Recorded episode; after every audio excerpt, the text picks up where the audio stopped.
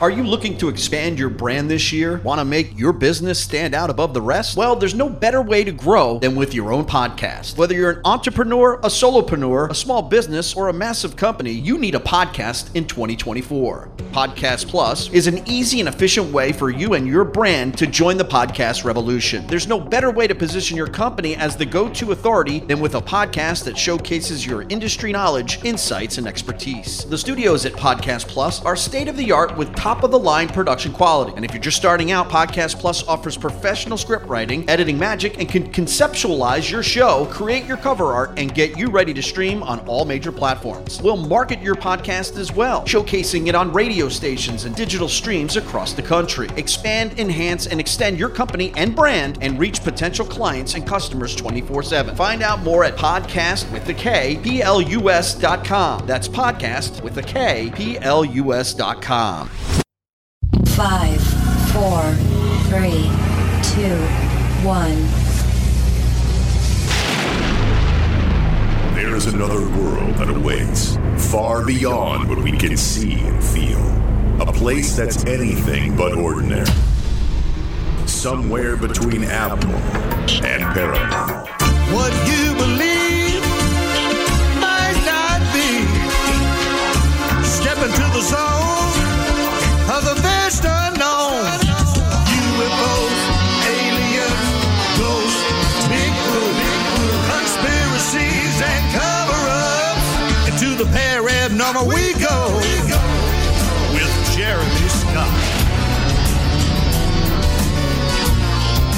From the cold, dark depths of a secret dungeon somewhere deep in the remote Pacific Northwest, I greet you on this Wednesday evening.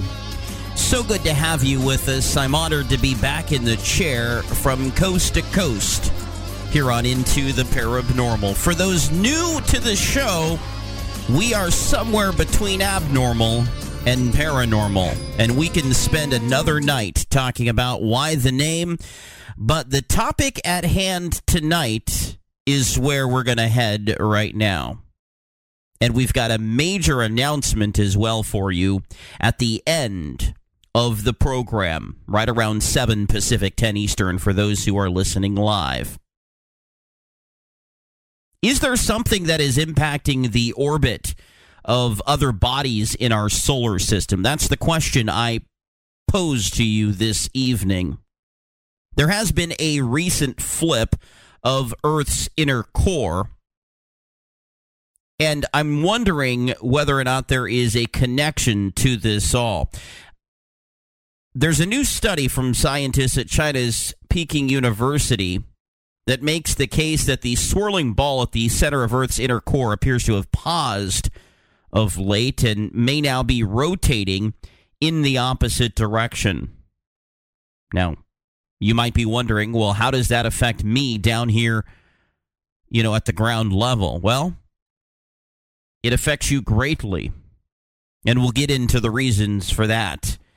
But these scientists have been studying data on seismic waves from earthquakes that have been blasting through Earth's inner layers, and their data details these changes in seismic waves across the past six decades starting with records on quakes in Alaska from the early 1960s up until 2021. And in doing so, they located a section where there was very little change in the data, suggesting that the rotation of the inner core actually paused. It also suggests that this is part of an oscillation that occurs every seven decades or so as the inner core gradually turns back in the opposite direction. So the question remains whether this is part of a cycle or whether there is a force at play. A second study actually confirmed this oscillation and hinted that it could be part of a cycle. But we know that Earth's core influences the planet's magnetic field. Perhaps there's a reason why people have been acting like deranged individuals of late. Maybe there's something to this. Because it does affect us all.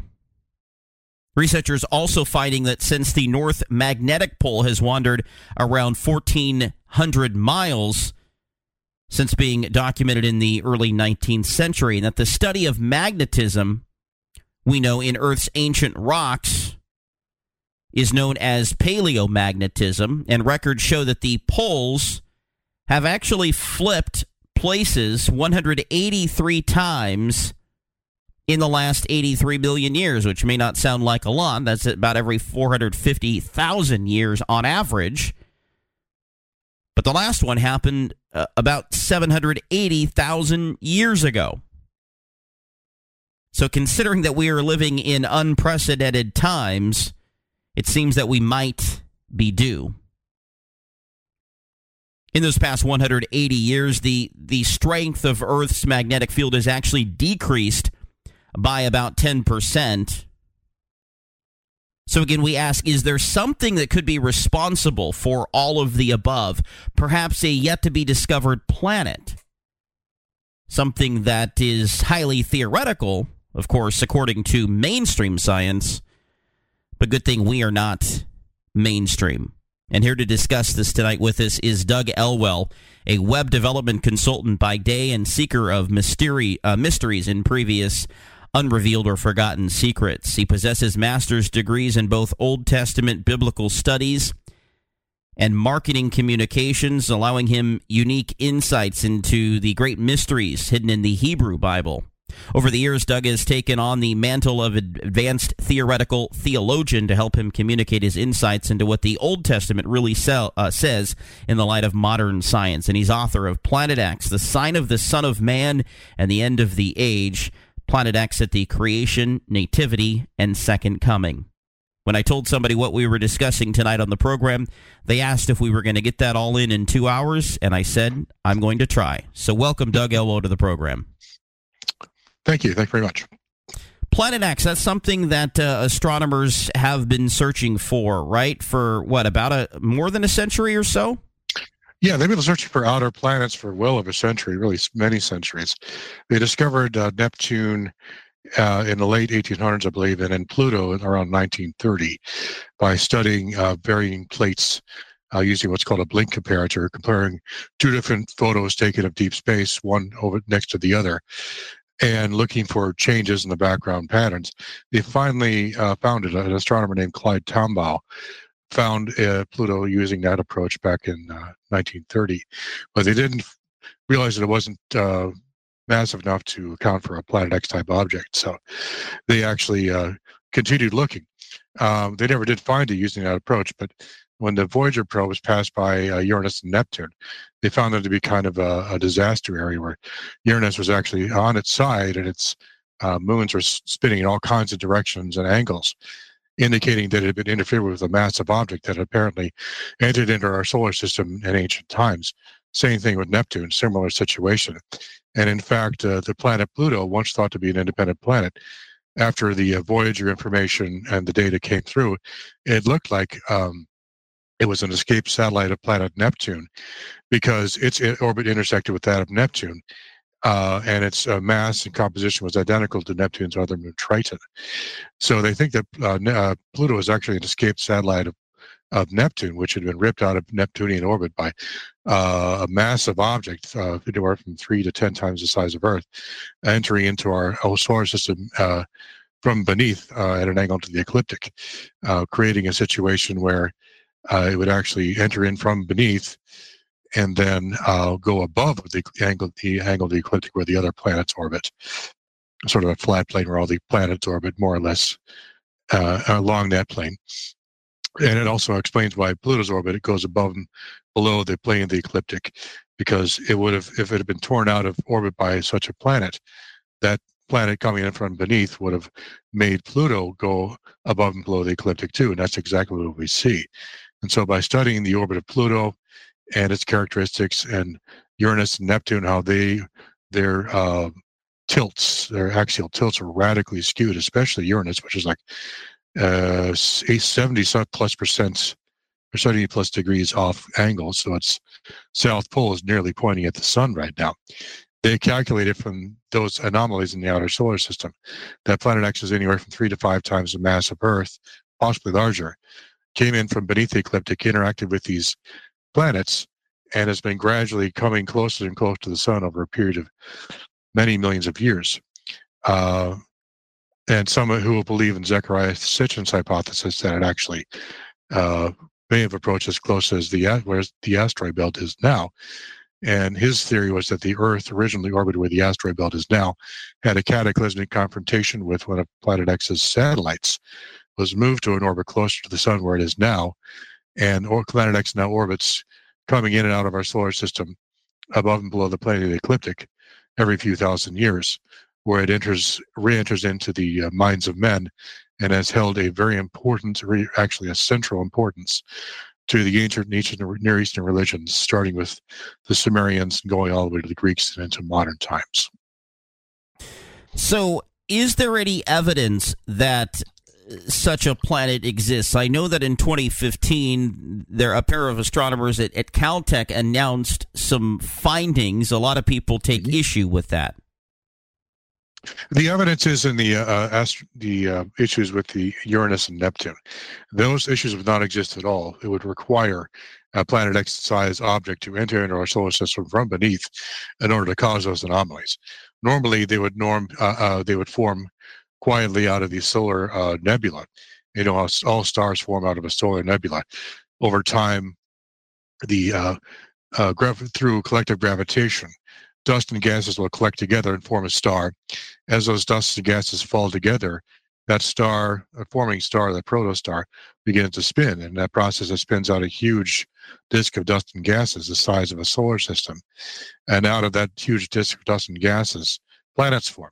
And those planets all have the same characteristics of the parent. That is, they're all at the same angle of the ecliptic. They all formed in the same disk. They're all uh, have uh, angles of ecliptics that are parallel to the disk itself, no significant variations. Uh, but in the outer planets, some of the inner planets have that, but in the outer planets, we have radical differences. And we also have the, the satellites of these planets, which appear to have been knocked around like a billiard table, you know, r- roughly speaking.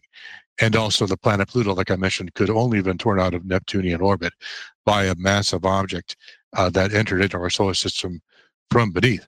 And so uh, a Planet X-like object must have existed sometime in the past, at least one. That's the only way to explain these anomalies. And the Caltech astronomers are doing further analysis and finding groupies, groupings of uh, Oort cloud objects that indicate that they're being affected by, sometime in the past or even presently, uh, a massive object deep in space somewhere that might be approaching our solar system. And in fact, a lot of the uh, long period comets, uh, we're finding out in the analysis of these long period comets that they actually, uh, when you examine the dust of the in the tail of the comet, you actually find out that the dust and gases did not did not originate in the outer solar system. They actually originated in the inner solar system indicating they came from possibly original Earth as a result of this catastrophic conflict with Planet X. And I get into that in my book, Planet X, the Sign of the Son of Man and the End of the Age, how that might have happened. If you have a massive object striking Earth, uh, one of Sitchin's hypothesis that there's a satellite, one of Planet X's satellites striking Earth, it would have had a cataclysmic effect where a lot of dust, gases, and water would have been ejected from Earth's mantle. It would have been thrown into orbit around the sun, indicating or explaining why we have comets. And comets, not only comets, but comets that are filled with water. Uh, the only place there's a significant amount of water in the inner solar system is Earth. Uh, so that indicates a, a, an origin point for the early Earth and a cataclysm that helped form it and move it to its present position. And so there's a, not only is there ample evidence for the existence of Planet X, many aspects of the solar system couldn't exist without it. All right, hold that thought. We will continue our conversation in just a moment with uh, Doug Elwell uh, and his website, planet-x.info, where you can get more information. We will come back uh, with more uh, from what he has to say. Our program tonight on Into the Paranormal, Planet or Planot, will let you be the decider. 503-506-0396, inside or outside North America, and on Skype at ITP51. Don't go anywhere. We'll be right back. Into the paranormal. Paranormal.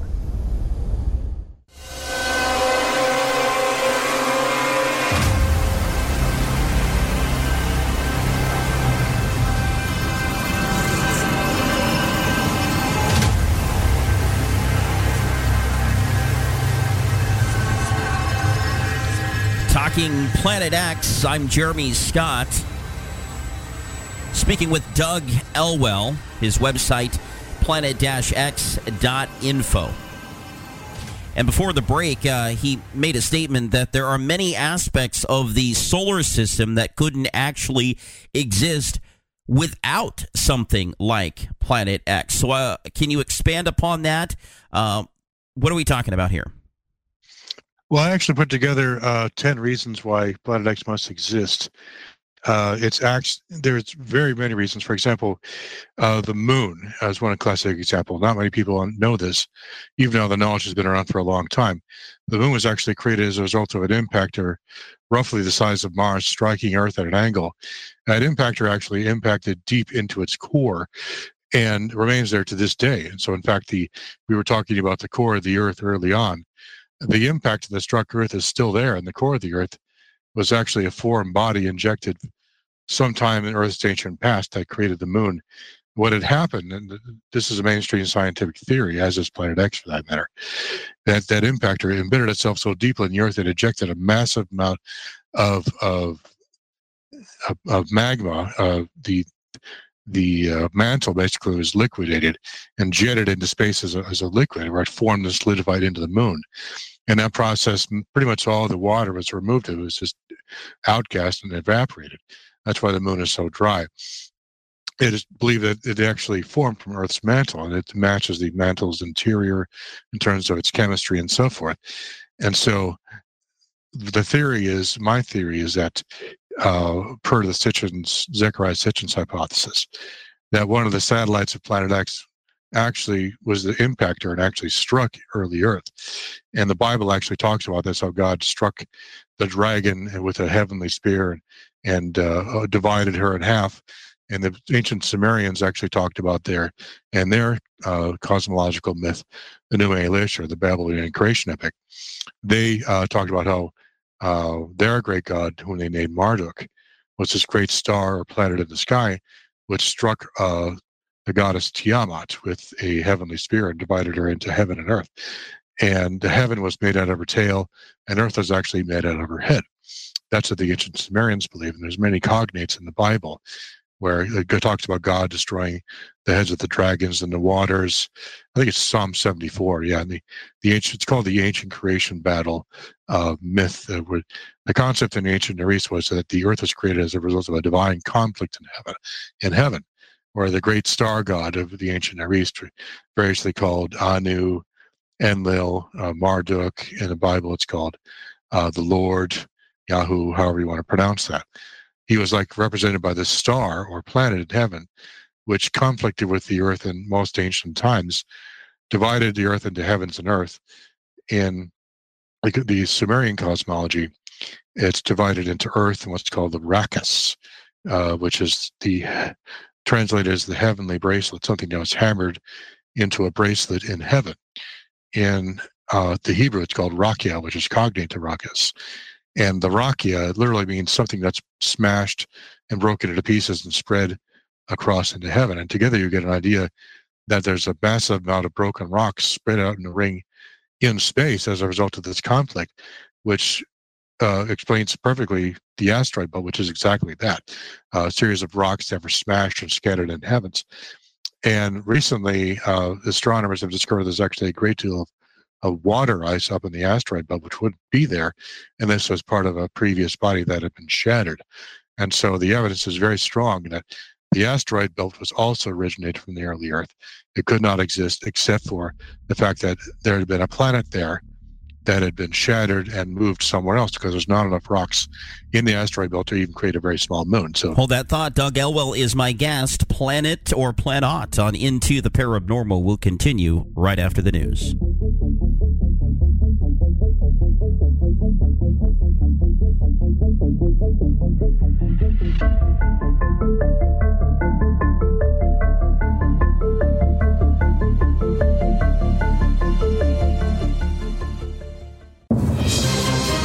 Paranormal News. Are you seeing ghosts or are you just tired? There could be something to the belief that paranormal happenings are more common at night. A study of 8,800 people at the Goldsmiths University of London looked at how sleep deprivation breeds perceptions of ghosts, demons, and aliens, finding that such beliefs are more common among insomniacs and those who generally get fewer hours of sleep. They say that around two thirds of those who experience sleep paralysis or loud sounds in their heads were convinced that aliens walk among us. Nearly 60% with sleep paralysis said they thought near death experiences proved that the soul lives on after death. Several previous studies have linked such beliefs to sleep disorders, with some reportedly summoning nefarious spirits called jinn or an evil cat like witch. The teams say their findings could help diagnose sleep disorders in some believers of the strange. I'm George Henry, Paranormal News.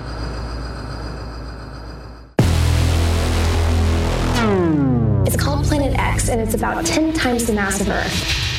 Scientists from the California Institute of Technology have announced that they finally have solid evidence for a Planet X. Not all astronomers are convinced that Planet X exists. There is no credible evidence whatever for the existence of Nibiru. This hypothetical planet is what astronomers refer to as Planet X. Planet X. Planet X. Planet X. Don't concentrate too hard, or you might get sucked into a black hole. Into the paranormal. Nationwide, I'm Jeremy Scott. 503 506 0396. Inside or outside North America and on Skype, it is ITP51. Back to my guest, Doug Elwell. Planet or Planot? We're talking about Planet X. It definitely is a controversial subject. It, it does challenge the beliefs, and in that case, it fits right into what Into the Paranormal is all about. Doug, you were talking about uh, water ice in the asteroid belt before we took our, our break, and uh, saying that you know the asteroid belt, I guess itself, could not exist without a planet being shattered. So, when do we believe that that uh, may have happened? Probably Planet X, when it entered into our solar system, made it as far as uh, the area where the asteroid belt is now. That is believed by some who study these sorts of things. Uh, as far as uh, Planet X came into our solar system, it's called its perihelion, or closest approach to the sun. It actually, uh, actually, it's not quite the perihelion. It's actually uh, where it's intersects with the solar system currently. The perihelion. we have one of those actually, coming up. Uh, just a side note, I believe that has happened just a couple of weeks ago. Actually, yes. The perihelion of planet X or of Earth? Uh, it, that was involving uh, that was involving the uh, the Earth uh, approaching the sun. But uh, Earth has a perihelion too. It's uh, all the planets have elliptical orbits, so it's very shallow by comparison. Planet X is very deep. there's no such thing as a perfect orbit. They're all elliptical to some degree. And a circle is basically an ellipse with zero uh, eccentricity. And so Earth has an ellipse where places where it's actually closer and farther away from the sun. And Planet X is the same way, but it's much longer. And I mentioned uh, long period comets previously. The reason we have long period comets is there was Planet X like object must have been in the solar system, which would give its orbital characteristics to these objects and drag them with it out into the outer solar system. That's why some comets actually go outside of our solar system for long periods of time because their orbital paths are mirroring that of planet X, which created them when it conflicted with Earth. And so it's believed by some that planet X, when it's closest where the uh, asteroid belt is now, that is where the Earth originally orbited. And then one of its uh, satellites, a gaseous satellite, some theorize, kind of softly pushed Earth into a new orbit closer to the sun. That explains why its orbit is not perfectly circular, like a, a uh, Mercury and Venus. Mercury and Venus's orbits and other characteristics are nearly perfect, exactly how they should have formed. But when you get to Earth and on outwards, and all the outer planets actually, uh, it indicates that all the outer planets, including Earth, possibly even Mars, was to some effect affected by Planet X because they have a lot of eccentricities to them that would not exist unless they've been influenced by one or more external planet-like objects invading our solar system and modifying their axial tilt, rotation rate, orbital path, and so forth. And so when you say, you know, what's the what's the evidence for Planet X, I say, well, where isn't it? If you actually look at the solar system realistically, based on the nebular hypothesis, how things kind of quietly form out of a vast nebular disk, and there's they're kind of plain, no significant features, no as no no uh, rings, no moons, uh, no significant geographical features, no oceans. Earth has all of that. Uranus or Mercury and Venus have none of that. They're completely plain and very boring. But Earth is a completely different situation. It's as if someone had uh, sent in uh, an object to hit it at just the right angle, at just the right speed, create exactly the right kind of planet that could support life. And then it also moved that planet close to the sun to the exact position where it would be not too hot and not too cold where life could exist. Right now, if we move the Earth few million miles either way, it would either freeze or burn. It would be impossible to have life on it. The the location of Earth currently is so precise that it had to be exact. And uh, the odds of that happening are virtually nil in terms, even with the vast universe we have. The level of of, de- of balance required for life to exist is absolutely absurd, even by astronomical standards. It's so exact, it's incredible. You have to have a moon of exact size, shape, orbital characteristics. You have to have the rotation rate pretty much exactly as it is now, the axial tilt, um, everything, the distance from the sun, everything has to be very, very precise. And only an intelligent designer, in my opinion, could have done that. And that's why I think the Planet X was used by God to as kind of a divine billiards player to hit the Earth into the corner pocket, or at least a sweet spot in the zone around the sun. So it'd be a perfect place to support life. So again, when do we believe that this planet may have shattered that uh, created the asteroid belt? Very long time ago. We don't know when, but it was probably millions of uh, orbits of Planet X. Planet X's orbit, in my opinion, is actually 2,000 years based on its last appearance, which I believe was as a star of Bethlehem around the time of Christ. I personally believe that the uh, uh, the planet X will appear again as a sign of the Son of Man and the end of the age, uh, described in Matthew 24:30, which will precede which will precede Christ's second coming, just as it preceded Christ's first coming when he was born. The star Bethlehem was planet X, and the sign of the Son of Man is planet X return 2,000 or so years later to precede his second coming. So we don't know exactly when Planet X invaded our solar system and screwed things up in the outer. Really, all the planets all the way into Earth were affected by it, in my opinion. But we do know how often it orbits pretty pretty accurately. That is most likely every 2,000 years. Uh, the Bible even says the day of the Lord is a thousand years, and a thousand years as is one day. But I think what they're saying is is that or, the day of the Lord is actually describing the orbit of planet X and how long it takes to orbit. One day and one night, and what that means is the day part of the orbit is when the Earth, planet X is approaching the sun and getting lighter, and the night part of the orbit is when it's going away and getting darker. Together, you have 2,000 years, which comprises the orbit, and approximately the same amount of time since uh, Christ was born, plus about 20 or so years. Now, you don't reach these conclusions after just a little bit of research. Give the audience an idea of how long you've been researching this and, uh, you know, uh, your, your sources and whatnot.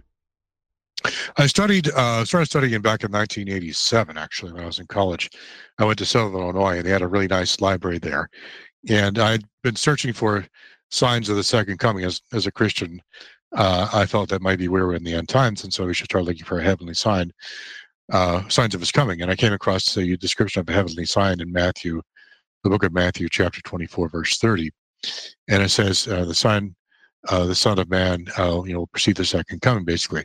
And the, all the tribes of the earth shall mourn when it appears. And so this is a, a sign in, in the heavens that it will, as, as a terrible consequence that the people of the earth so much that they'll be terrified by its appearance. And so not only is it a great and heavenly sign, it's something that's a real threat to earth. And so I looked it up and tried to figure out what were they talking about. And I, I thought about the Star of Bethlehem too. Maybe that was something similar or the same. And so I started studying the Star of Bethlehem concept. And the major three theories were a conjunction of planets, a supernova, or a comet. And of those three, none of them really fit the description of the Star of Bethlehem, which appeared to be an independent object that moved uh, back, uh, separate from the background stars, and so it could not have been a supernova. Conjunction of planets happen and they're interesting, but they happen a lot. They're not particularly special.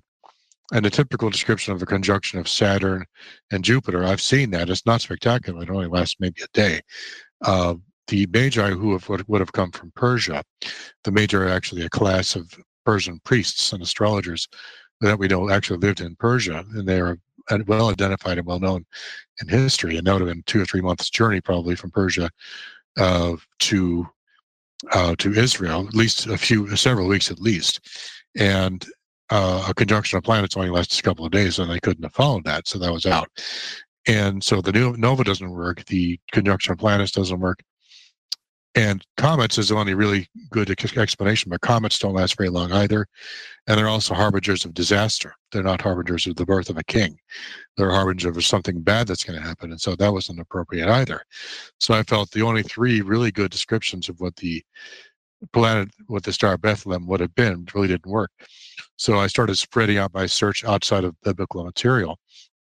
I came across a book by Zecharia Sitchin called The Twelfth Planet, where he talked about this mysterious planet X that astronomers were looking for. And so I, I realized, you know, this must be it. This answers all the criteria. Another planet in our solar system that comes and goes over long periods of time, coming closer to the, the Earth, where it becomes visible, then it goes away again, where it becomes invisible. That would explain why it was visible 2,000 plus years ago, but now it's totally invisible because it's too far away to see. It might also be screened by lots of dust and gases that were thrown into space as a result of its conflict with Earth. And that explains why we can't see it, is because the massive amount of dust and rocks and all other things around it screens absorbs all the light and screens out any any ability to see it because it's just too cloudy and dark to see the thing until of course it reappears and comes back into the inner solar system when um, like comets do. What happens with comets is they, when they approach the inner solar system, the water ice on their surfaces starts to sublimate and goes directly from water ice to uh, a vapor, which then creates a huge tail, which then reflects uh, the sun very effectively. It's a very high albedo, which means a high percentage of the sun is reflected off of the tail. With otherwise, uh, most uh, comets are blacker than coal. They have this thick tar-like um, uh, organic substance on their surfaces, which is basically proteins, which is even darker than coal, makes them impossible to see with normal telescopes until the comet tail appears. And so it will be, I think it will be Planet X, which will appear as basically a gigantic comet when it returns. When Jesus said, you know, my second coming will be like a thief in the night, this makes sense because if he's clouded by thick darkness, surrounded by these clouds of dust that it picked up after it collided with Earth or one of its satellites collided with Earth, once that a planet gets close enough to the sun to start the process of sublimation, just like a comet, it'll look like a massive comet too. And this explains why ancient Near Eastern cosmology, the great god of heaven, Anu or Enlil, or whoever, which is actually a planet in the heavens, they, that's what they say in, in their text. It's actually a planet too. Um, it has not only one but two massive comet-like wings and a tail. And in my website at planet-x.info, that's planet-x.info.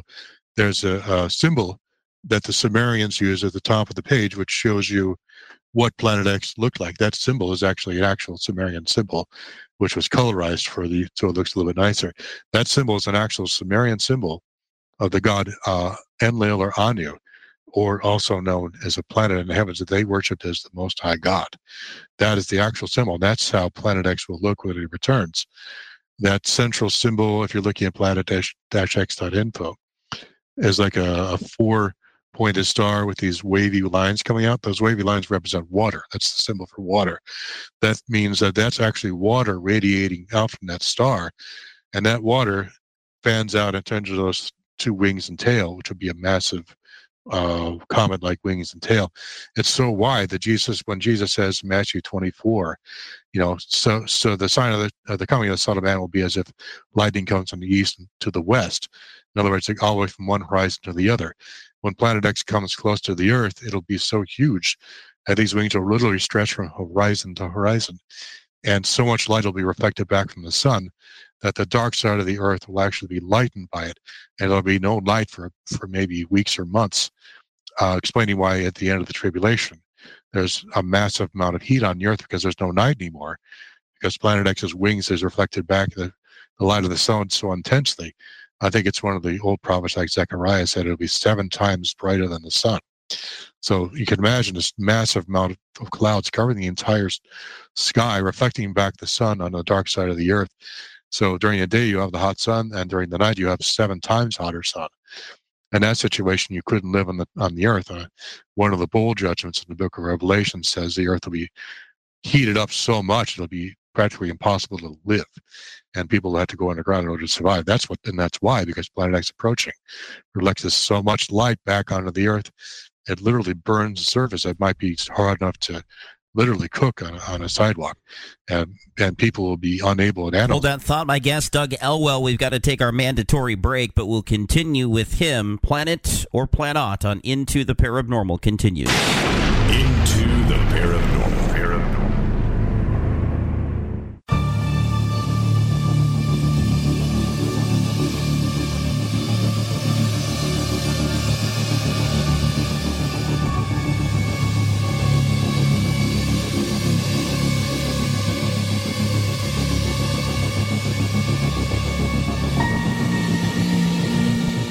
It's into the paranormal, and yes, I picked up on what he was saying as well. He being Doug Elwell. Imagine being cooked maybe to death on a sidewalk. Sometimes these subjects that we talk about, somewhere between abnormal and paranormal, are not the most uplifting. I'd rather know than be caught off guard. Imagine a sun being reflected back into Earth that only gets hotter at night, a situation where it would be uh, basically uninhabitable above ground. Uh, Doug, please continue that depressing thought. Sorry about the depressing thought, but it, when Planet X does return, it's a time of judgments, and so it really has to do with the end times and also the creation. The creation of the earth and the end times appear to be linked uh, in the Bible. Both are described as being uh, related to a dragon, variously called Leviathan, Rahab, the seven-headed beast, and so forth. And so, a lot of people have pointed out that the the imagery of Revelation is very similar to the imagery of uh, the Enuma Elish of the Babylonian creation epic, where God is fighting against a dragon, uh, first of all to create the earth in the beginning, and to reconquer the earth in the end, after the dragon has seemed to revive itself and retaken control of the earth. It's about the uh, God versus dragon combat is the most common theme between the beginning and the end that repeats itself throughout the Bible. Uh, the Isaiah 27 1 says, God will defeat Leviathan, Leviathan, that twisting serpent, Leviathan, the dragon, and the sea, you know, in the end times. That's what, you know, Leviathan was an ancient uh, mythological dragon known by the Canaanites, uh, who appears up in the Canaanite myths as Lotan. The Canaanites were who lived in ancient Israel before the Israelites moved in from Egypt. Um, and so the idea of the uh, cosmological uh, divine conflict in heaven was common throughout the ancient Near East, uh, ancient Canaan, Babylon, Sumer, Persia, and Egypt. That was the way they thought. That was their cosmology.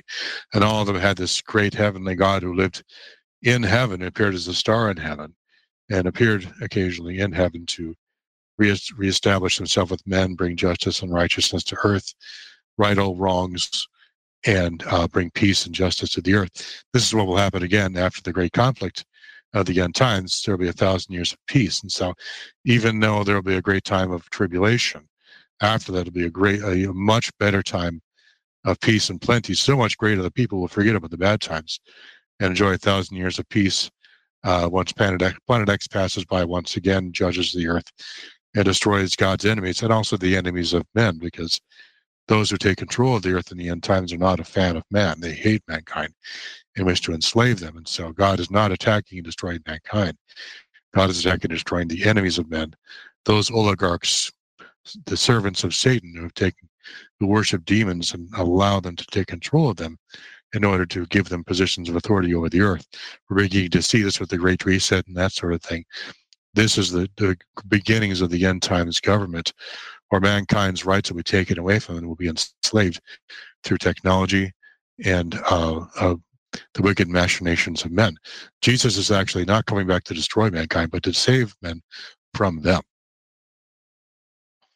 Uh, yeah, I'm just kind of catching my thoughts here. So the size of uh, Planet X. eh, Any idea how big this thing could be? It could be anywhere from three to ten times the mass of Earth. You've heard ten times in some of the information you've been playing in the background. It could be seven times. There's a Planet 7X theory put forward by one researcher. Uh, 10X is reasonable. I mean, it'll be huge. Um, it, it's it, in order to affect Uranus and Neptune, I suspect Jupiter and Saturn also.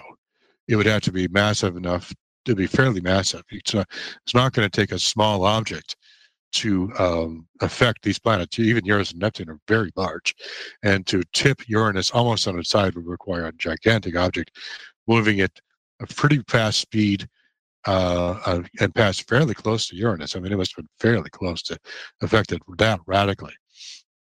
If you look at a picture of Uranus uh, relative to the rest of the solar system, it's really quite startling how messed up it really is. It's just, it's like, uh, it's like almost like a pin knocked over by a bowling ball. It was that that great. Like the outer solar system is like, like a, uh, it's like a disaster zone, relatively speaking, to the relatively orderly inner solar system. All right, hold that thought. We will continue with Doug Elwell, my guest, and he is author of Planet X, The Sign of the Son of Man and the End of the Age. More on Planet or Planets on Into the Paranormal. I'm Jeremy Scott. For exclusive access to all our shows and the chat room, join Podcast Plus Ultimate on Into the Paranormal's YouTube channel.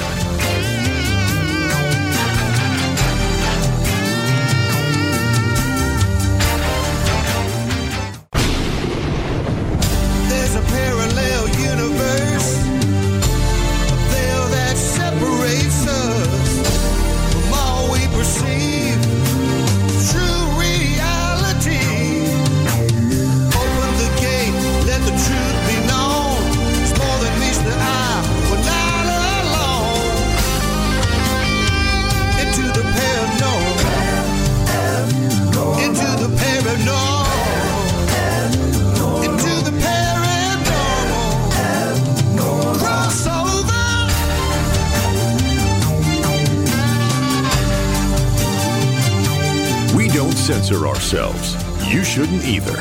Call Into the Paranormal anywhere in North America and Canada at 503 506 0396.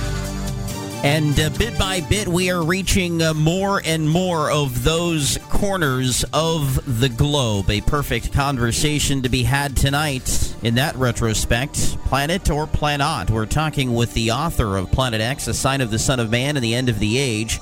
Planet X at the creation, nativity, and second coming. His name, Doug Elwell. His website, planet-x.info. Uh, talking uh, before the break about impacting uh, other planets. And so, uh, completing the thought, Doug, this would have to be then something, as you explained, very massive, much bigger than Earth, and uh, moving at quite a clip. Right.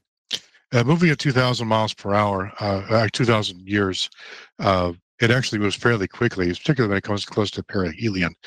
Um, it, the Bible actually says the Lord uh, runs uh, like a race in heaven. It actually talks about that, and I think it's Isaiah. It talks about how the Lord runs around in the heavens. It's inaccurately described as the sun. I think they're actually talking about Planet X orbiting in the heavens. And it it actually says the Lord runs the race and he speeds up near the end of that race.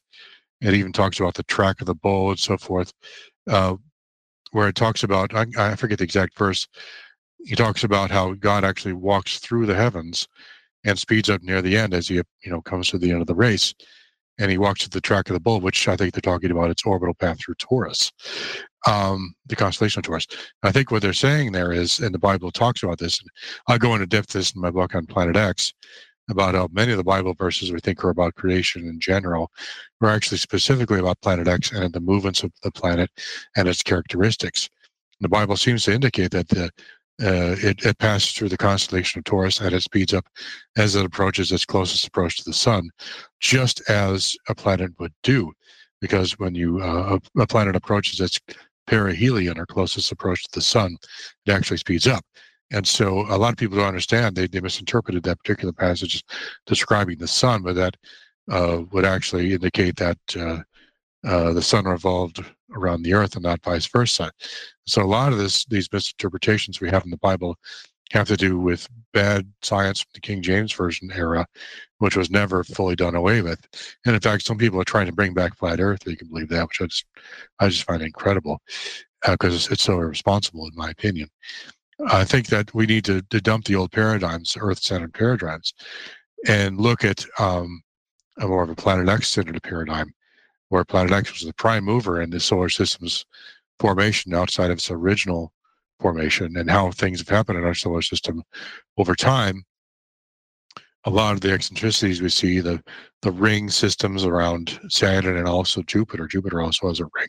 Jupiter has a huge amount of, of satellites some of which orbit opposite the other ones saturn has also lots of eccentricities and also a significant axial tilt which would not exist if not for the interference of another planet entering into our solar system from beneath and so uh, astronomers believe that Planet X's orbit. This is uh, Planet X is a mainstream scientific theory. This isn't internet uh, hokum. This is real science.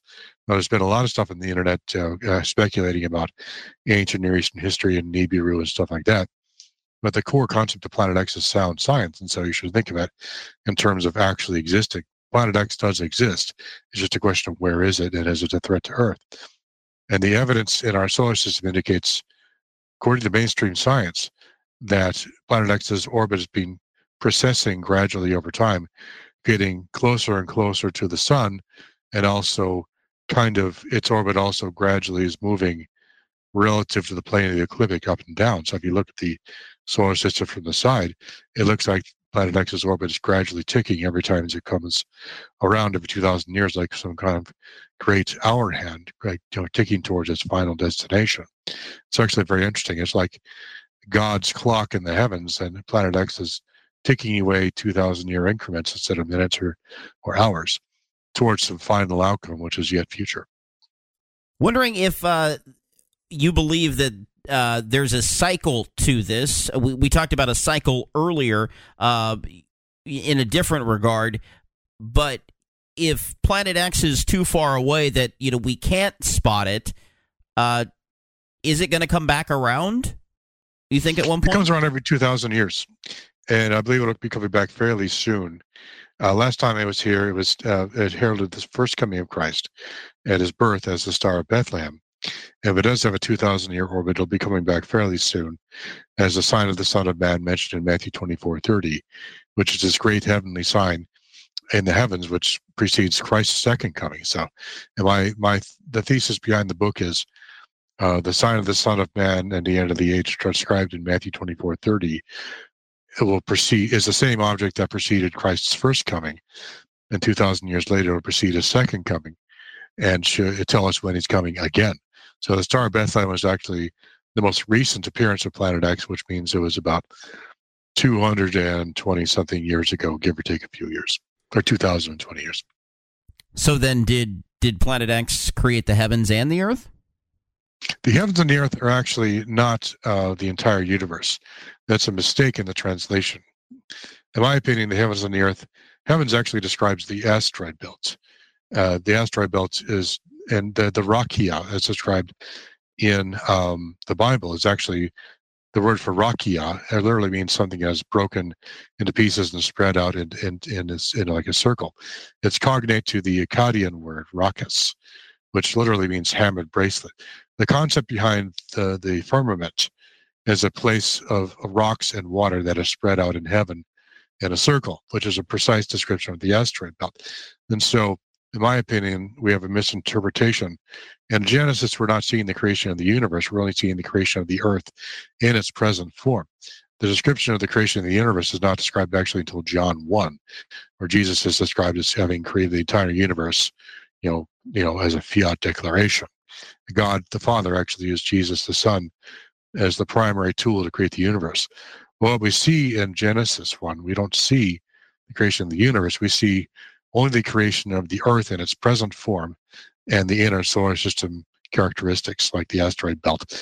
And also the intrusion of planet x is, is not directly stated but it's strongly alluded to. Uh, earth is described as being divided in, into two pieces, heaven and earth, just as it is in the Babylonian cosmology, the uh, Enuma Elish, which describes uh, earth being uh, created from the head of the dragon Tiamat, and the heavens being created from her tail, which are twisted into the circle called the Derma or the Rakia, which literally means a hammered bracelet. And so the core concept in the ancient Near East and the Bible is not the creation of the universe, it's actually the creation of uh, the Earth and the asteroid belt in its present form as a result of the conflict with Planet X. And that is the beginning of Earth history as we understand it today. The implication also is, and some people believe this might be the case, there was an earlier Earth and earlier forms of life on this previous Earth, which were totally destroyed by this conflict. In fact, the Hopi, the ancient Hopi Indians believe there was actually uh, four ages of Earth. Uh, one that was destroyed by fire, one that was destroyed by ice, one was destroyed by the Great Flood, and the current fourth one is one we live in today. And so the first one was probably the one that was destroyed by Planet X, destroyed by fire. The one destroyed by ice happened when Earth's uh, the North and South poles got mixed up, and uh, the wa- the water sloshed around on the onto the continents and froze and created huge icebergs, and the Earth was you know basically destroyed by those. And the third one was destroyed by the Great Flood, described in the, in the Bible also. And so uh, the first, the Earth has actually probably gone through several versions. Uh, we've those previous ones prior to the creation of the current Earth were not talked about because they were not directly relevant to the narrative of Genesis, which is focusing on the creation of Israel. Genesis and really the entire Old Testament is about the uh, birth, life, and and, and distortion of the, of the nation of Israel. It's there's so much material there; it has to focus on that. The creation of the universe, cosmology at that level is not discussed. It's really about the creation of the earth in the beginning, and it's only given one or two chapters. If you, the rest of the book of Genesis, all 48 chapters, are mainly concerned about the creation of mankind and uh, the calling of Abraham, the creation of Israel, and its history and its early history. And so, uh, in my opinion, I talk about it, this in my book at length as well. The uh, the Genesis one doesn't talk about the creation of the universe. It talks about the creation of the Earth in its present form, as a, a planet that used to orbit where the asteroid belt is now, was struck and, and divided into two pieces by uh, a satellite of Planet X, moved into its current orbit closer to the sun where it can better support life. And that is the the stage on which the rest of the divine drama is played out. The, the the creation of the earth itself is more of an afterthought, and really, if you look at it, it's only given one or two chapters, which is really isn't very much considering how important that is. But I think uh, the, really the Old Testament is really about Israel, and the creation of the earth per se is more of a, an afterthought. Uh, unlike in the Enuma Elish, the Babylonian creation epic, where man is mentioned at the end, and most of the book, or most of their creation epic, is about the creation of the earth, the battle of the gods and heavens, which are equated with the planets, and so forth. And so that uh, I think that's uh, the creation of the universe per se is not being mentioned. It's actually just the creation of the earth, because that's all they need to discuss as the stage and the background for the uh, creation of Israel and its destiny. So, if this is accurate and uh, and it is approaching that two thousand year cycle uh, yet again, do you think there's a relation uh, to the story we had at the beginning of the program of Earth's inner core uh, pausing and now reversing?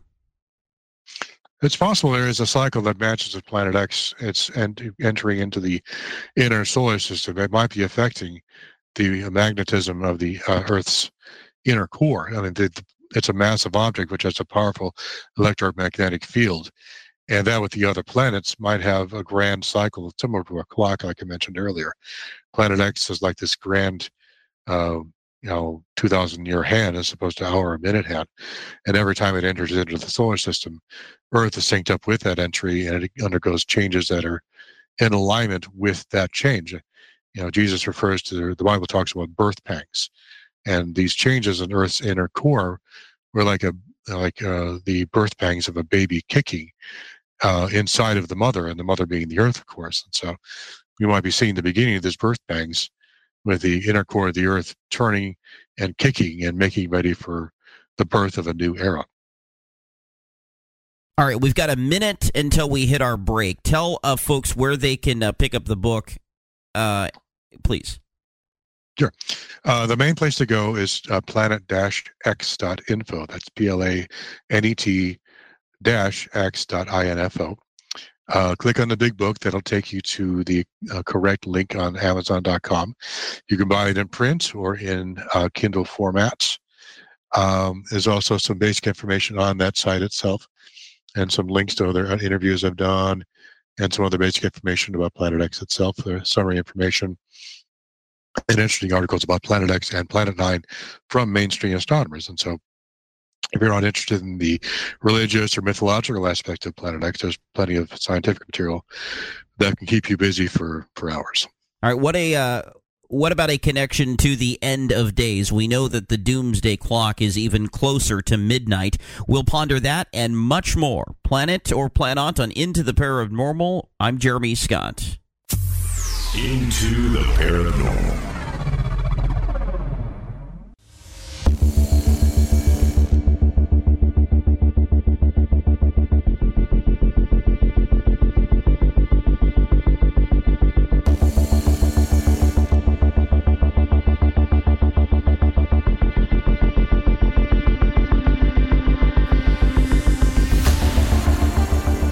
The mainstream does talk about what we talk about on the program, we kind of do a fist pump back here at the uh, of the paranormal bunker. When I hear things about uh, you know Planet X and being cooked on the sidewalk and maybe needing to go underground in order to survive, it makes that uh, investment in the bunker so much more well, worth it for sure.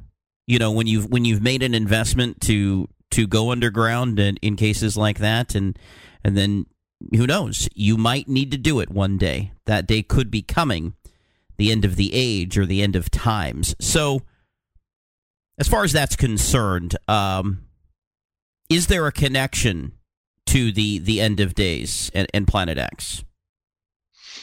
I would say that Planet X is core to the, uh, central to the idea of the end of time. It's really about the return of Planet X in ca- another catastrophic way. Planet X is referred uh, as returned to Earth, near Earth, and it's called as cataclysms before. In fact, 2000 BC, two cycles ago, it appeared in the heavens according to the Sumerian texts. Uh, there was a couple of different uh, what are called lamentation texts, or called the lamentation of the destruction of Sumer and Ur, and another called the Lamentation of the Destruction of Ur. Ur was the great high city of the Ur of the Chaldees. Imagine uh, uh, the Chaldeans are the ancient Sumerians who lived in what is now modern day Iraq. Imagine if New York, Chicago, LA all combined in one was suddenly destroyed. That's what happened when Ur was destroyed, their great capital city. It was destroyed by their god Enlil, who appeared in heaven and threw a great fiery spear down on them and just which landed in what is now southeastern Iraq in the marshlands near the Persian Gulf. And as in the 1980s, they actually found a huge asteroid crater in that region that dated somewhere between 2000 and 3000 BC, indicating that an asteroid has struck around that time. That uh, shortly around about the same time that the Lamentation texts were written and the uh, ancient empire of Sumer was destroyed. Sumer was kind of the United States of the ancient world. It was a gigantic place, so similar in power than to Egypt, even and even older than Egypt. And it was destroyed by this great fiery spear, which we now know was an asteroid. And that is the kind of thing that happens whenever a Planet X comes into its the inner solar system.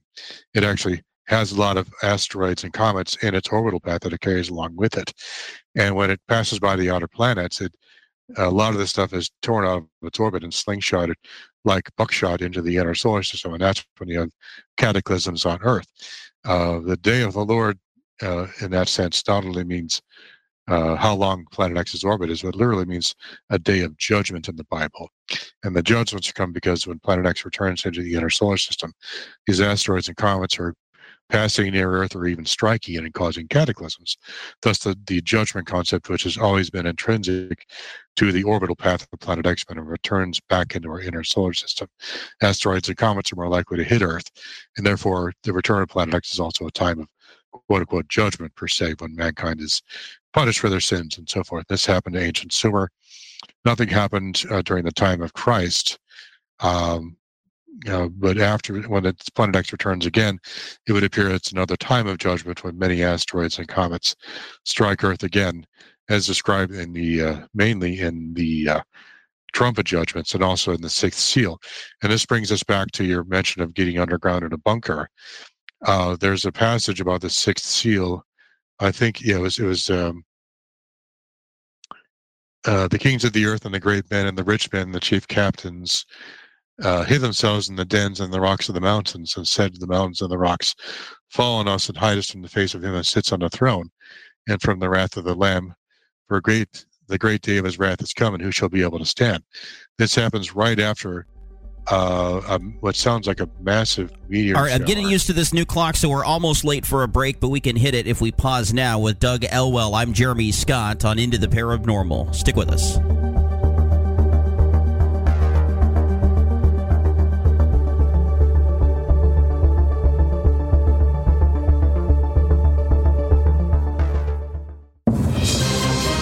Paranormal news. Astronomers have detected a radio signal from our most distant galaxy. This is the first time that such a signal has been detected at such a large distance. It's notable considering these signals are harder for radio telescopes to pick up as they become weaker the further away a galaxy is from Earth. A naturally occurring phenomenon called gravitational lensing allows faint signals from afar to be magnified for better detection. The signal was found by researchers in Montreal and India with help of the giant Metrewave radio telescope. It could allow astronomers to peer into the secrets of the early universe and help understand the composition of galaxies at much greater distances from Earth. I'm George Henry, Paranormal News.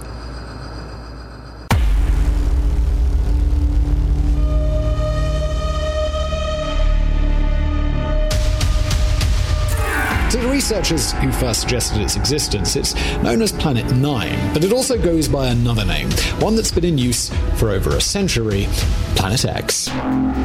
Planet 9 actively flips orbits on their side. The most distant objects all swing out in one direction in a very strange way that shouldn't happen. Did we really find Planet X this time? There is a distant, massive planet on an elongated orbit inclined to the rest of the solar system that is forcing these patterns for these objects in the outer solar system. What's really the truth? Into the paranormal, separating fact from fiction. I'm Jeremy Scott. He's Doug Elwell and author of the book Planet X. The Sign of the Son of Man and the End of the Age. The website planet-x.info. Dick, uh, digging back into our conversation this evening, we were in the Sumerian text talking about end of times. And uh, what were you saying, uh, Doug? What happens after a meteor shower? I was going to say uh, there's an interesting point. You mentioned that you're going to need to get underground, and you do need to get underground for many reasons, not just Planet X. I would recommend, for survival's sake, if you do get into the tribulation period in the end times, that you actually put together a very deep bunker, reinforced by concrete, maybe dozens of, you could do hundreds of feet underground in a cave, that would be better. And the reason is this in, in Revelation 6, near the end, it says, um, the stars of heaven fell into the earth, even as a fig tree casts her untimely figs, shaken by a mighty wind. In other words, there's not actual stars falling from the sky, but huge amounts of asteroids, and it's causing all kinds of damage all over the earth. And that's just the beginning of this sort of thing.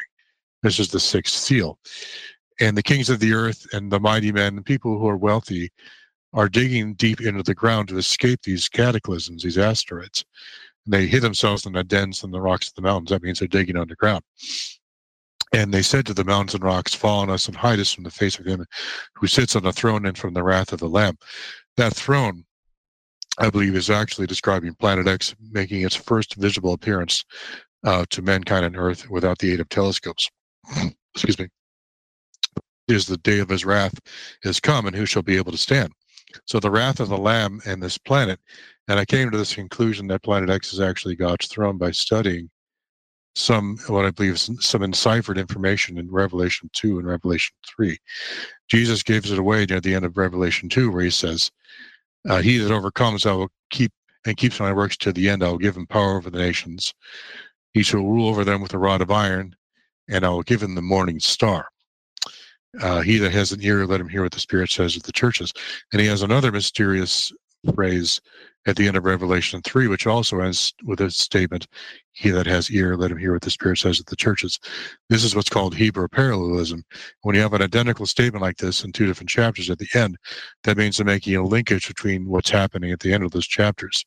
And in the second chapter, he says, To whoever overcomes, I will grant was to sit with me on my throne as I'm set down with my Father on the throne. So what he's doing, he's linking the morning star with God's throne in heaven here.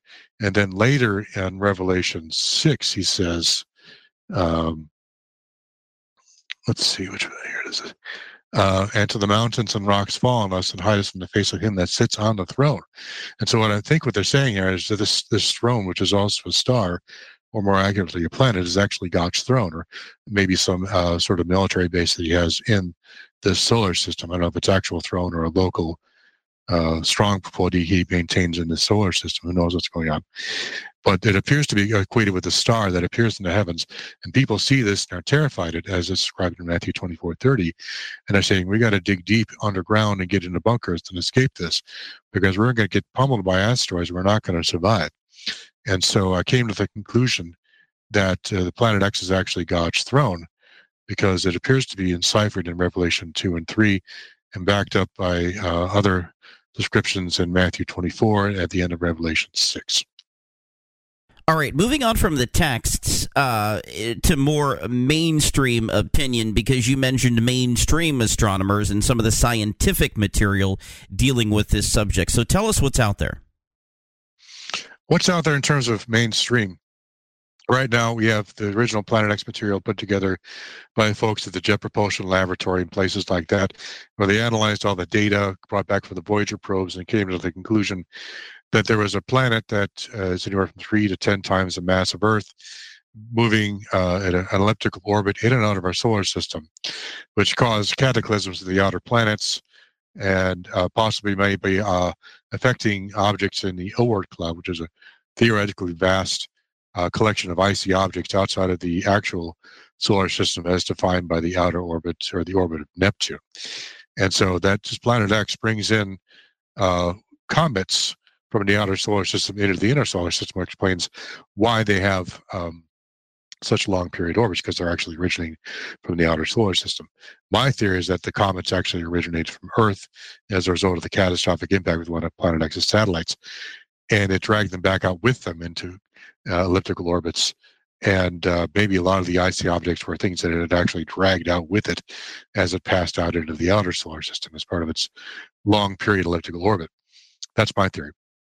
And Planet X is believed to be responsible for the anomalies in the outer solar system, the existence of the comets, and also Planet Nine research talks about how disturbances in the Oort cloud, Planet Nine being a different designation for Planet X, they don't call it Planet X anymore because Pluto is no longer considered to be an independent planet, but it was ripped out of Neptunian orbit by Planet X. And they also wanted to get away from the Planet X hysteria on the internet, so they call it Planet Nine. Technically, it would be correct because uh, Uranus or the planet Neptune be the eighth planet. If planet X existed, it would be the ninth planet. And so they call it Planet Nine now. And they say there's all kinds of reasons for the existence of Planet Nine. And they believe it only came as close as uh, the orbit of planet Uranus. Uh, I and Sitchin believe it came close as close as the asteroid belt. And in the end times, it might have its orbit so affected it might come even as close as the orbit of Mars or even closer, close enough to cause massive geogravitational effects on the Earth itself rather than simply hurling asteroids at it. It will come close enough to actually have significant gravitational effects on the Earth and electromagnetic effects of the type we might be seeing with the changes in Earth's core, which might be caused by the approach of Planet X as part of a, a regular cycle that's been happening for millions of years. Not to be confused with Nibiru. We're not talking. That's not the same thing, right? It is the same thing. But the problem is the Nibiru stuff is non-scientific and full of lots of speculation. Uh, the Sumerians called it Nibiru, which the, literally means the god who crosses over, and or the one who crosses over. And what they're talking about is the orbit of Planet X, which crosses over the orbits of the other planets, and shepherds them like sheep. And Planet X was seen as sort of the shepherd of the gods and the literal embodiment or the throne of the great high god of all gods um, uh, variously called Anu by the Sumerians, Enlil by the Akkadians, Marduk by the Babylonians, Ashur by the Assyrians, and Ahura Mazda by the Persians. It's always been a great high god symbolized by this great winged disc, as you see on my website at planet-x.info.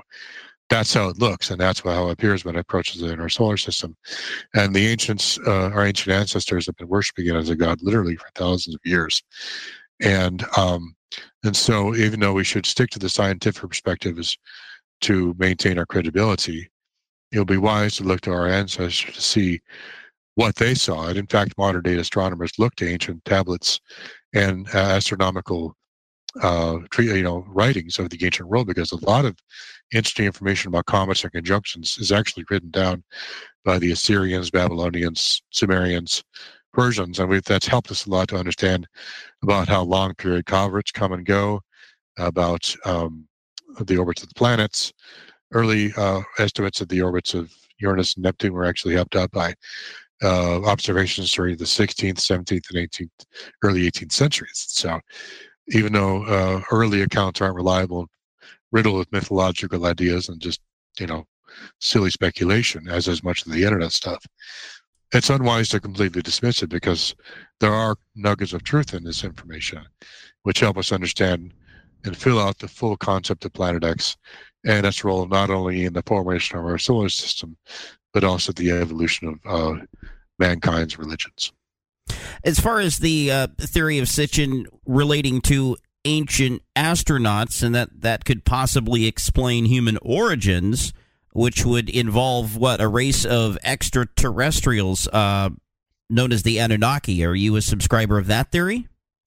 I'm not an extraterrestrial person. I believe that mankind was created by intelligent, spiritual beings, spirit beings, angels, and uh, or God Himself. Actually, some variant types of humanity were created by the fallen angels. So God was not an extraterrestrial.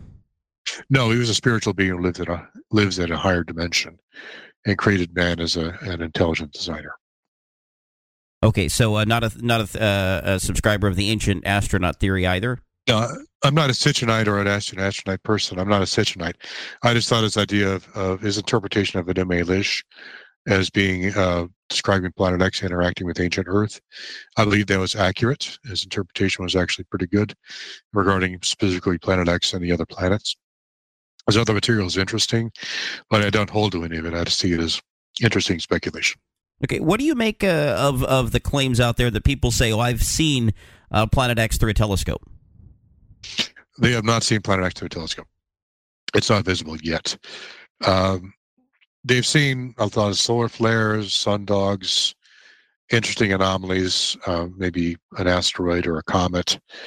Uh, but they have not seen Planet X. Planet X, in my opinion, will not make its appearance until halfway through the tribulation, as described in um, uh, Revelation 6, uh, 16, where it'll appear suddenly and become, become a great source of consternation to the people on earth. Just as, G- as it says in uh, Matthew 24, 30, it, all the tribes of the earth shall mourn. In other words, they'll be terrified about the sudden appearance of Planet X no one had told them about it and suddenly it's there and they don't know what to do. And so that's the real threat to, to humanity not just uh, the appearance of planet x per se but the governments of earth hiding it from us until it's too you know they can't do it anymore. And so many people will not be prepared that a lot of people will die who could have lived and uh, lived on to the uh, millennial period. It's a very great tragedy that may happen so, explain why you put uh, emphasis on biblical references in your work. As a Christian, my major motivation is to find the description of the second coming of Christ and the signs of his second coming. And so that was the original motivation and continuing motivation to study this subject is to, when it says in Matthew 24 30, the sign of the Son of the Man uh, and the end of the age, that is the heavenly sign we're looking for to see, you know, what is the sign of your second coming and at the end of the age. Just that's what the apostles asked Jesus uh, in uh, Matthew twenty four thirty, and also I think in Luke says um, they were up on the Mount Mount of Olives and looking at the buildings of the temple. And uh, the, the disciples asked him, What will be the sign of these things? When will the temple be rebuilt? And what will be the sign of thy coming in the end of the age? And he says, Take heed that no man deceive you. And he says, Nation will rise against nation and kingdom against kingdom. This is basically a summary. Matthew 24 is a summary of the end times that you can use as a general, you know, shorthand reference to what actually happens in the end times you know, note, I don't know if you're a Christian or believe in this sort of thing, but the resurrection doesn't happen until the end of that period. So as a result of this and many other reasons in the Bible, I don't believe Christians will be resurrected or raptured until the end after the seventh trumpet. So that's one point I think is proven by this, this by Matthew. Uh, but um, it says in Matthew 24, 27, For as lightning comes out of the east and shines even to the west, so shall also the coming of the Son of Man be. I think what they're actually talking about is that the, as we talked about earlier, the wings of Planet X, those giant comet-like wings, will be so huge it'll actually stretch from horizon to horizon, to east and west. So Jesus is describing not only his coming, he's describing the heavenly sign that will precede his coming, which is Planet X with this massive comet-like wings. And it says right after that, the moon will give its light, the stars will fall from heaven, the powers of the heavens will be shaken, that's in Matthew 24 29. The powers of the heavens are actually the planets. And then, so basically what they're saying is the powers of the heavens shall be shaken. The planets themselves will be moved around in their orbits, just as they have been over uh, millions of years' time, as we've seen in the anomalies in the outer solar system. There's going to be additional anomalies happening. And the end times where planet X is passing through the outer solar system into the inner solar system will significantly alter the characteristics of many of the planets, including the giant planets, Jupiter, Saturn, maybe even all right, Mars. Gotta go to break. We'll wrap this all up with my guest, Doug Elwell, on Into the Paranormal, Planet or Planot? Into the Paranormal. Paranormal.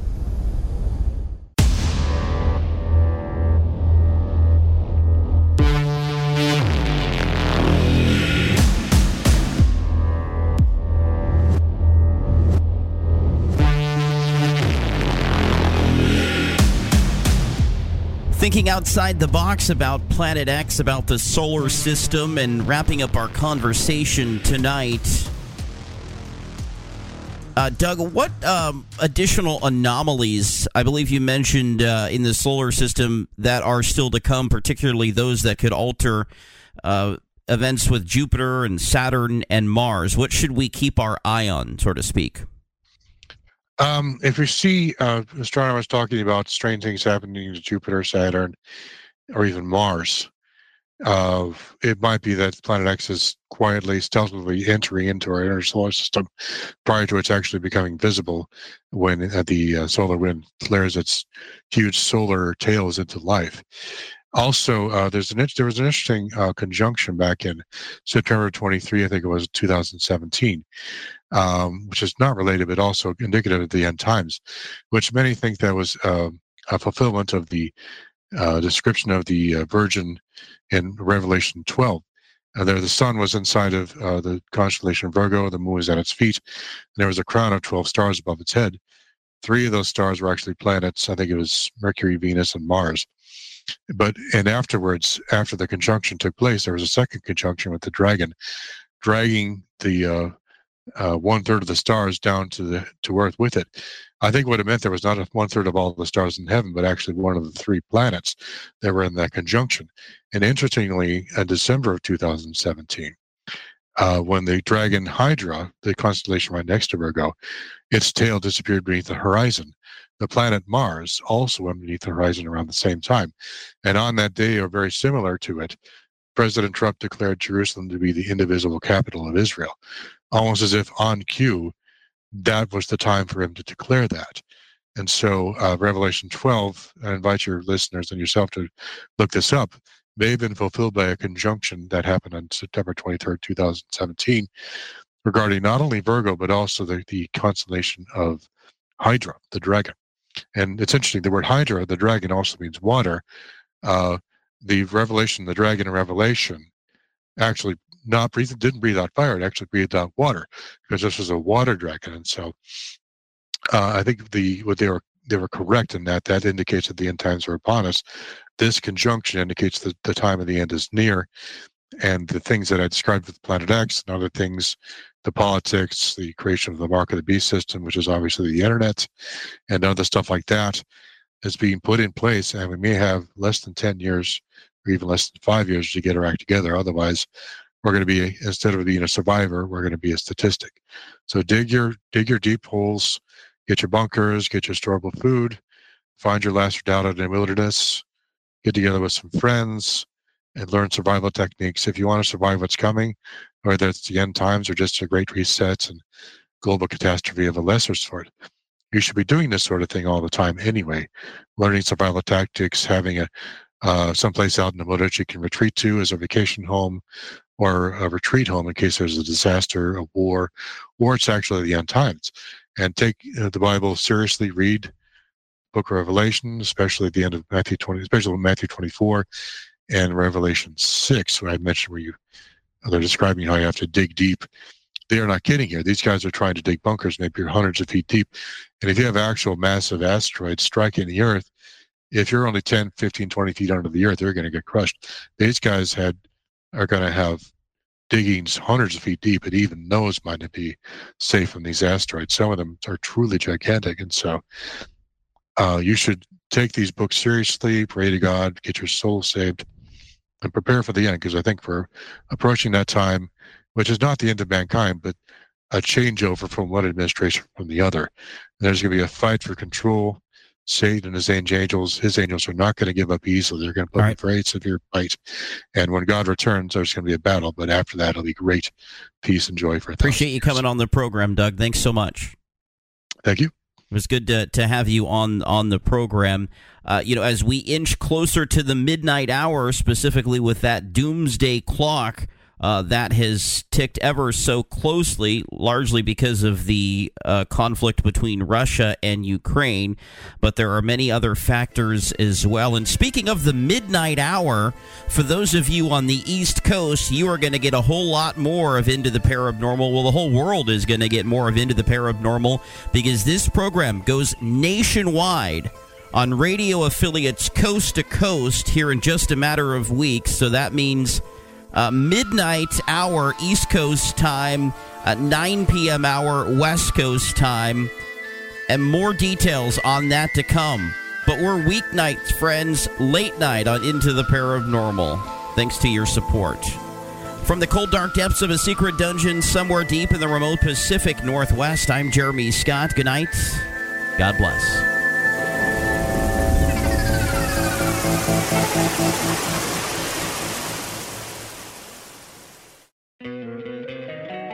Don't you love an extra $100 in your pocket? Have a TurboTax expert file your taxes for you by March 31st to get $100 back instantly. Because no matter what moves you made last year, TurboTax makes them count. That means getting $100 back and 100% accurate taxes only from Intuit TurboTax. Must file by 331. Credit only applicable to federal filing fees with TurboTax full service. Offer can be modified or terminated at any time.